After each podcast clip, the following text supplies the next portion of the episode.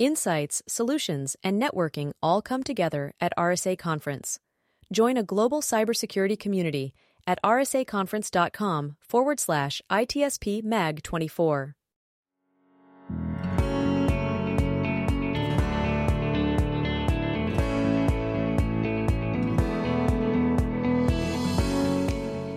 Welcome to the intersection of technology, cybersecurity, and society.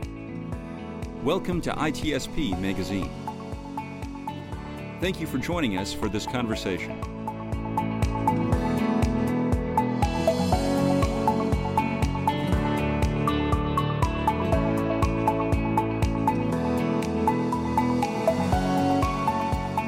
This is Sean Martin. We're coming to you from RSA Conference 2023 in San Francisco. The, the buzz is upon us. The uh, the energy is back, and uh, everything is risk this year, which is interesting. I've uh, I've seen and heard a lot of focus on risk products and conversations, and which is really cool. Um, and I think we're going to talk a little bit about that and some drivers, and look at it in the context of uh, compliance and security and the value of, of security to consumers, perhaps, and how they view it. Uh, and I'm going to do that with a good friend of mine, Michael Parisi. How are you, Michael? Good. How are you, Sean? Great to see you. I know it's been uh, it's been a while since we've been been able to do one of these kind of sit down chats. Uh, we've had many over the years. We have, yes. Lots, lots of conversations on fun things. Uh, for the folks who don't know who you are, uh, a little bit about you and, and your journey. Where are you now? Sure. Um, well, I've been, you know, over 20 years in the professional services space and took a stint for about five years with a certification body called HITRUST, and now I'm back in the professional services space, uh, representing an organization uh, by the name of Schellman, and uh, focused on helping organizations manage their cybersecurity posture and providing assurances over their cybersecurity programs. And for those who might not understand what assurance of the Yeah. cybersecurity program is, tell us about that. Yeah. So uh, think about it as instilling stakeholder trust, right? So what our organization does is we come in and we provide independent validations over other organizations' information security, cybersecurity, and compliance programs. So they can use that to use with their stakeholders to ensure that they're doing everything that they're supposed to be doing. Nice, nice. So one of the things we wanted to talk about, and it's funny, I had a conversation earlier around the, the, the topic of GRC. Yep. and I, I made the joke that C was a driver, R is becoming more popular, Yep. but we forget we forget the G still. Yeah. That's for sure. That's for sure. And Yeah, we went backwards, right? We We, started from the back, and then that's right. yeah.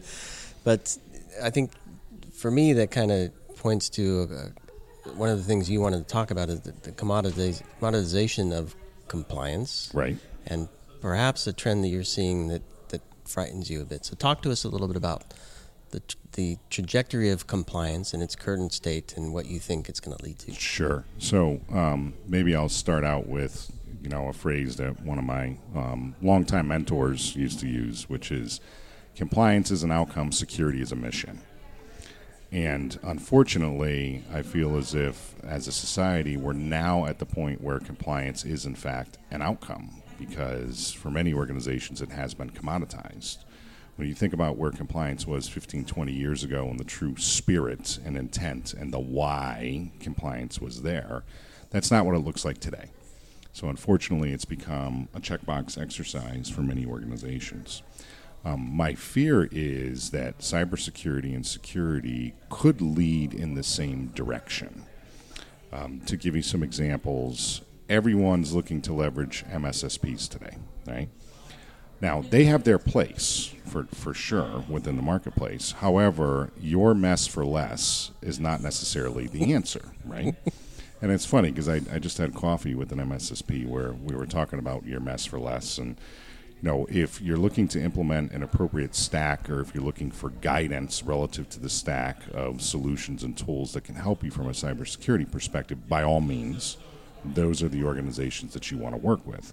But very similar to moving to the cloud, if you think you're just going to outsource and get rid of the responsibility relative to cybersecurity, you're not. Um, in addition to that, if you look at other examples that are happening within the marketplace, like cybersecurity underwriters, cybersecurity insurance underwriters, and insurers and carriers, they're treating it as a commodity as well. They're not really looking into what's the security posture within organizations. They're using information security questionnaires that are 100 questions long that are self-attested to that let's face it can be pencil whipped right so are they really treating security and cybersecurity programs and security posture at the level that they should be treating it or is it quickly becoming commoditized the other challenge which you and i've talked about mm-hmm. in the mm-hmm. past is the fog of more yep i mean there's so many look look on the floor here at rsa i mean you can't even navigate your way through all these different security solutions so if you think about CISOs and the role that, that you play and the knowledge that you have, how do you choose what's appropriate? Yep. Um, so I fear that there's a race to the bottom relative to pricing as it relates to these solutions, and more importantly, relative to assurances. I've got so many examples, um, but I think we need to kind of reset and make sure that cybersecurity and security program posture does not lead in the direction of compliance and really understand those partners that we're working with in order to help us improve our security posture and assurances and instill appropriate stakeholder trust. So, th- this would happen if the market pushes that direction. Right. And it's not any one entity correct controlling that direction. It's mm-hmm it's how everything is kind of mixing together. So, the, as you pointed out, MSSPs are a necessary element of this uh, uh, ecosystem. Right. Right. Right. That there are organizations that can't staff, can't buy the, all the right tech. Right. Don't have the understanding from a leadership perspective to, right. even if they had the budget to do all that stuff correctly. And then there are some that just say, we can't take now they still have the responsibility, but we can't own right this whole process either. Right. So there's a place for the MSSPs, but to your point on the pricing or race to the bottom on pricing, what does that look like? Because I'm, I'm just picturing a handful of MSSPs kind of selecting a collection of certain technologies and everything else gets left behind or what what does that look like how does that market kind of shape into that place where you think commodity is uh, yeah, an I, endpoint? I think there's really three driving factors to it. Um, so one is the stack, right? So what are they using? If we're talking about MSSPs mm-hmm. specifically, what are they using relative to a, a, a tool set, right? And are those providers, for lack of a better term, bottom feeding, right, relative right. to the solutions that they're providing? So that's going to be a driver if there is a race to the bottom. Um, I mean, when you're talking platforms, I don't, I'm not interested in company names, yeah. but, but what platforms are you like? Whether it's endpoint security, whether it's firewall management, right, patch management, etc. Yep. I mean, you you name it, whatever yeah, yeah. you would see within a, a typical stack. Okay. Um, I think the the other driver is going to be when we think about the term managed services. Oh. Are they truly managed? right? So the direction that I'm seeing a lot of MSSPs go is they're pushing more and more back on the customer and the entity relative to management. Think about the concept of shared responsibilities that we've seen in the cloud space for years. Right? When cloud started, it was, well, we could put everything in the cloud, and even the CSPs, they were sitting there saying, well, we can do all of this. But mm. very quickly they learned – well, wait a minute, there's a dependency on the tenant, on the customer, relative to some of those controls and aspects of cybersecurity. So you've seen that come down as it relates to what they're willing to take on from a responsibility standpoint. The managed service providers have not yet identified that yet, hmm. right? Are they, think, are they morphing into guidance security service? Well, so I think I think that's what differentiates a lot of them um, is are they providing guidance and direction or are they truly making management decisions? Because the organizations that you were speaking about before that really need MSSPs the most, they need somebody to make management decisions for them, right? they're not in a position to decide out of these 10,000 security providers, who, who do I use? What am I supposed to be doing? Um, so I think the morphing into guidance and direction, if that even exists, because for a lot of them that doesn't even exist anymore, um, that is also contributing to the, the, the race to the bottom, if you will. And then the third element is lack of stakeholders questioning um, who their vendors are using for vendors, right? So if you think about from an MSSP perspective, if I am a stakeholder, don't I want to know who you are using as your MSSP? Stakeholders aren't asking those questions. Hmm. They just want to know do you have appropriate cybersecurity programs in place? The same thing holds true for organizations like ours that provide assurances over information security programs. Are you asking the question relative to who's providing those assurances? If you see an opinion on a SOC 2 report, for example, do you know the nature of that firm that provided that opinion? Probably not, right?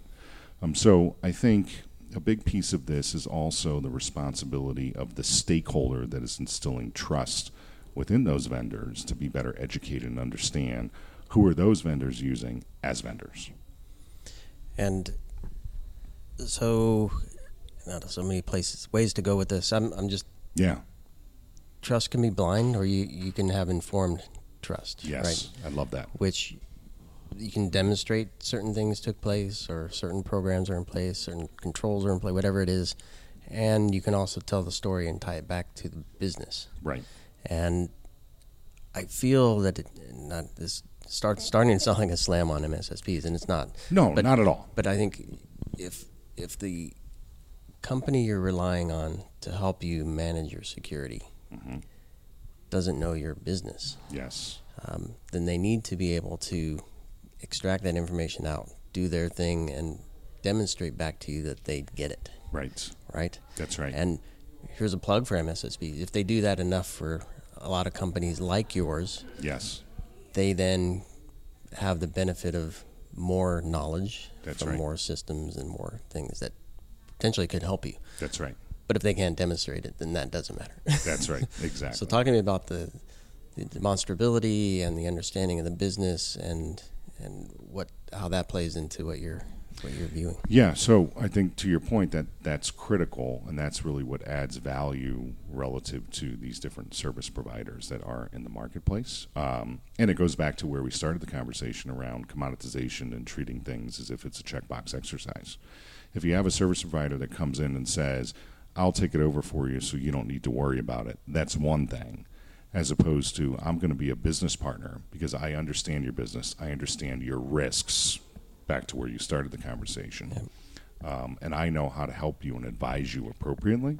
That's what organizations should really be looking for. Um, the demonstration, it's funny. Well, let's use vendor risk management as an example.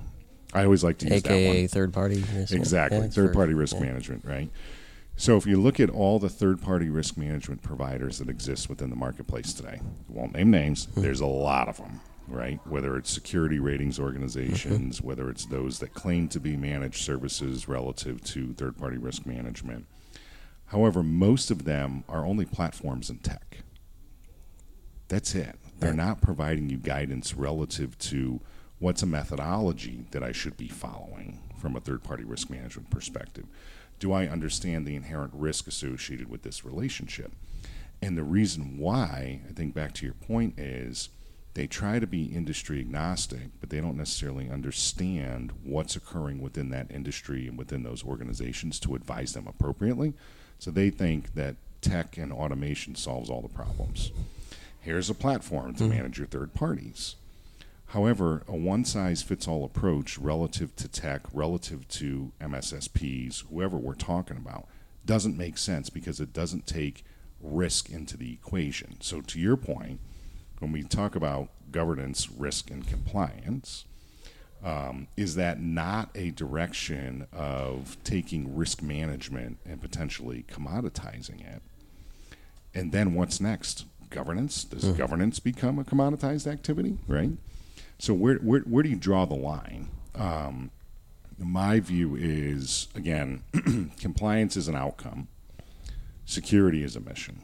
And if you think about the aspects of governance and risk, if you don't make those missions, then we really run the risk of those becoming commoditized, and then we're all fooling ourselves at the end of the day. So I'm thinking, and I want you to correct me if I'm wrong here, Yeah. but are the stakeholders the entity that can save us? I mean, and I ask that in, in in hope that the answer is yes, but then I look at insurers as a stakeholder, and Right. then the answer is probably not. but So- so, who are the stakeholders, and, and do they have a role to kind of help us from this free fall? Yeah, I I, I love that. Um, so I'll answer that as a yes with the following caveats. Um, the stakeholders is is the answer, right? That I, I think that is the answer uh, to to solve for this issue. However, those stakeholders need to care, and a lot of the stakeholders that we're dealing with today don't care.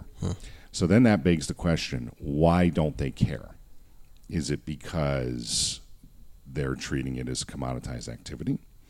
Or, and this is what I truly believe, I'm getting to the punchline, or is it because they're uneducated um, or they're ignorant, right? That's not to talk negative against any of our stakeholders, it's but un, unaware. There are other pressing they're things unaware, that, right?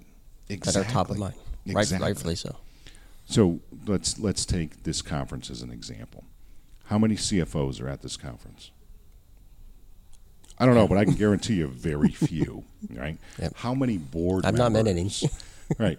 How many board members are at this conference? How many business people are at this conference? So we've been so focused on the CISO and the information security community for so long. They get it.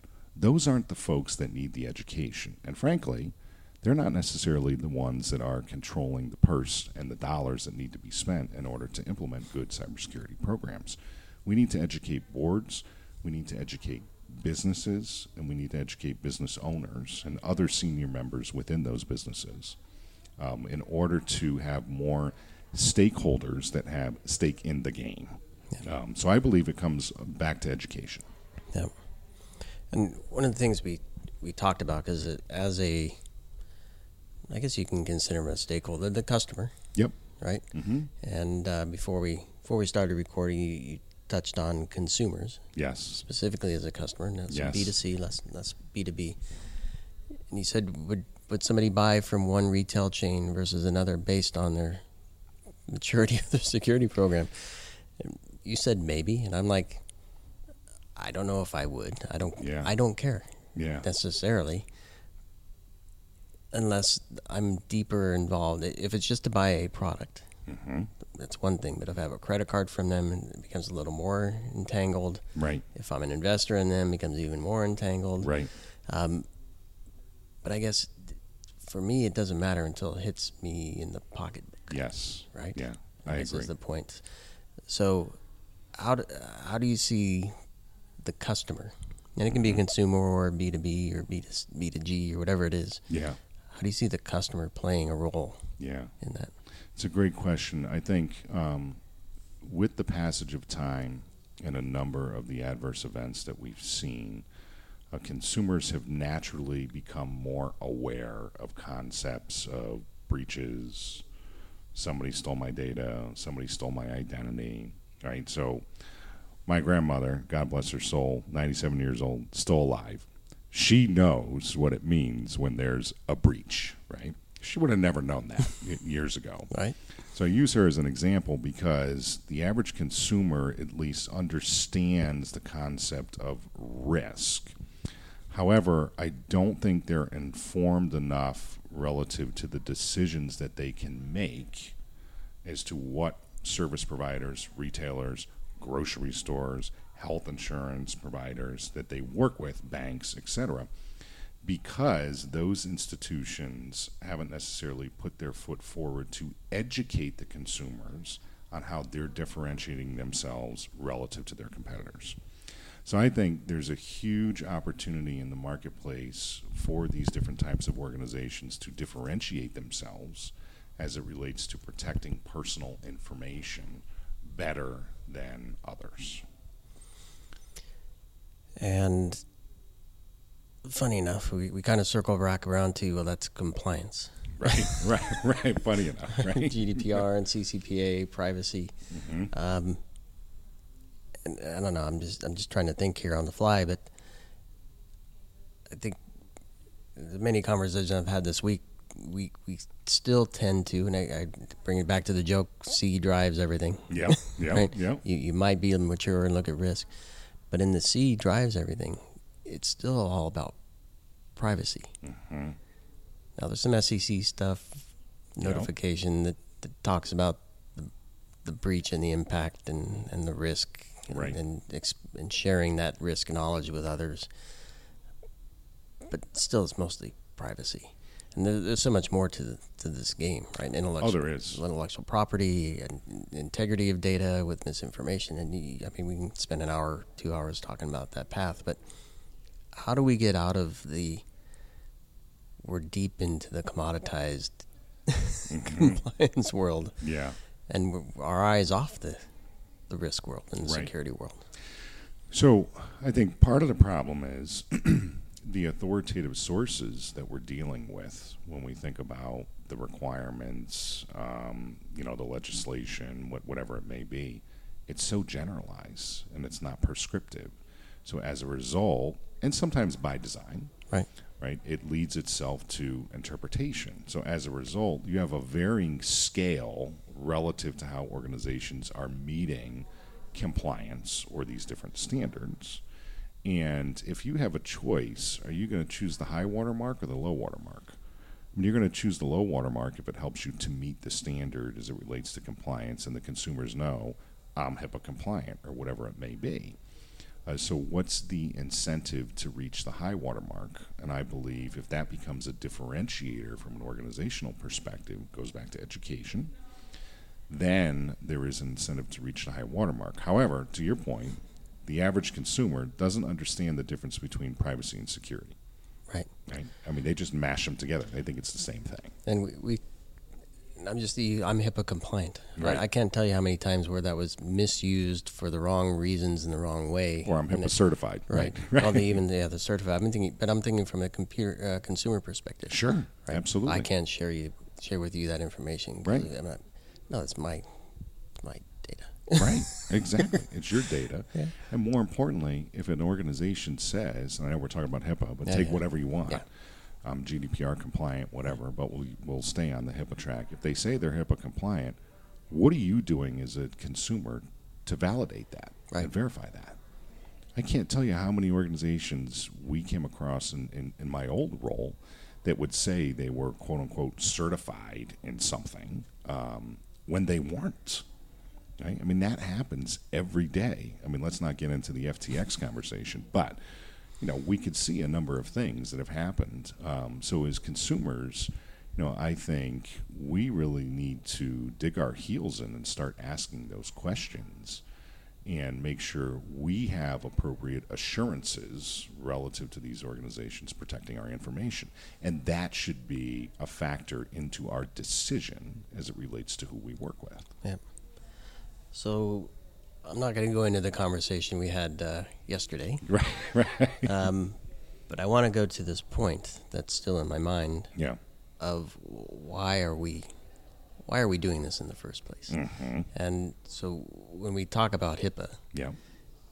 yes, it's to protect the private information of that person, Right. right? So that PHI we're trying to secure and, and protect from misuse, access, misaccess, and misuse. Um, ultimately, though, it's about ensuring that that data is accessed and available and it has integrity for the people who need it That's to provide the care for that patient. That's right. Right. So you change the players, change the story, but th- there's always something way more than the data and the control. Absolutely. Absolutely. so I mean, I love, um, I love the concept of in, integrity. Mm. To your point, um, because I think as a lot of consumers, we're focused on, well, is our data safe? And I go back to stolen identities and stolen credit cards. come on, who hasn't had a credit card stolen in today's day and age, right? I mean that that happens so so many times. But when when you think about you know why, to your point, data needs to be protected, and we need to have assurances over protecting personal information more broadly. But we'll zoom into healthcare mm-hmm. for a second. The integrity of that data is critical to ensure the appropriate care is delivered yes, of course, we don't want our data stolen because we don't want somebody to know about a potential healthcare condition that I have. So then I'm going to be marketed to, oh, it looks like you're a diabetic, come buy this product, etc., whatever it may be. Um, or you know potential terror threats like I, I get that but at the end of the day the integrity of that data is critical um, so certain functions can happen completely and accurately, whether that's care delivery, whether it's on the financial services side of the house. Um, and I think a lot of consumers lose sight of that. Well, and for me, I may maybe a little foggy or cobwebby in my head, but is there's HIPAA and HITECH, right? And together, they say protect, correct, and ensure, enable. Correct. ensure and enable. That's right. Ensure exactly. enabled service. Well, I mean, look at interoperability, right? I mean, that's what they're trying to do with, with TEFCA and yeah, everything yeah. in the interoperability space. Um, and you and I have talked about that in, in the past. Um, you know, it's all about ensuring the integrity of that data so that care can be delivered universally yep. across our care delivery network. Yep. Mm-hmm. Uh, I, I, feel we could spend hours. I just got the nod from yeah. uh, the crew here at RSA saying we, we've hit our mark. so time to go. I'm gonna. We can spend hours on this, I think, um, but I'm gonna leave it there. And we're gonna let people ruminate on this. I think yeah. a bit. What, what what does that race to the bottom look like? That's right. And what's their role? Maybe some people may want the race to the bottom.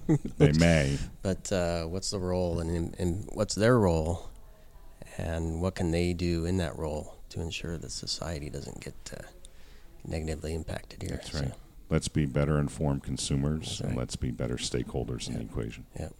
And in true RSA conference theme, stronger together. That's right. nice one. Well, Michael, it's been uh, it's been great as always. Uh, super insightful and engaging chat. And for those listening, we'll we'll put links to your profile and and uh, they can connect with you and have their own conversation. Sounds great. About the race to the bottom to or the the, the, the climb and uh, ascent to the top. That's maybe, right. Maybe it's better better path. Sounds great. All right. Thanks, Michael. Thanks, Sean.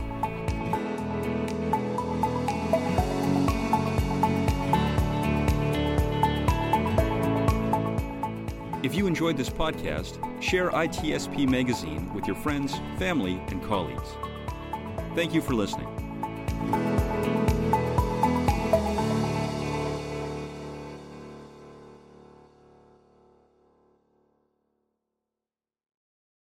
Insights, solutions, and networking all come together at RSA Conference. Join a global cybersecurity community at rsaconference.com forward slash ITSP MAG 24.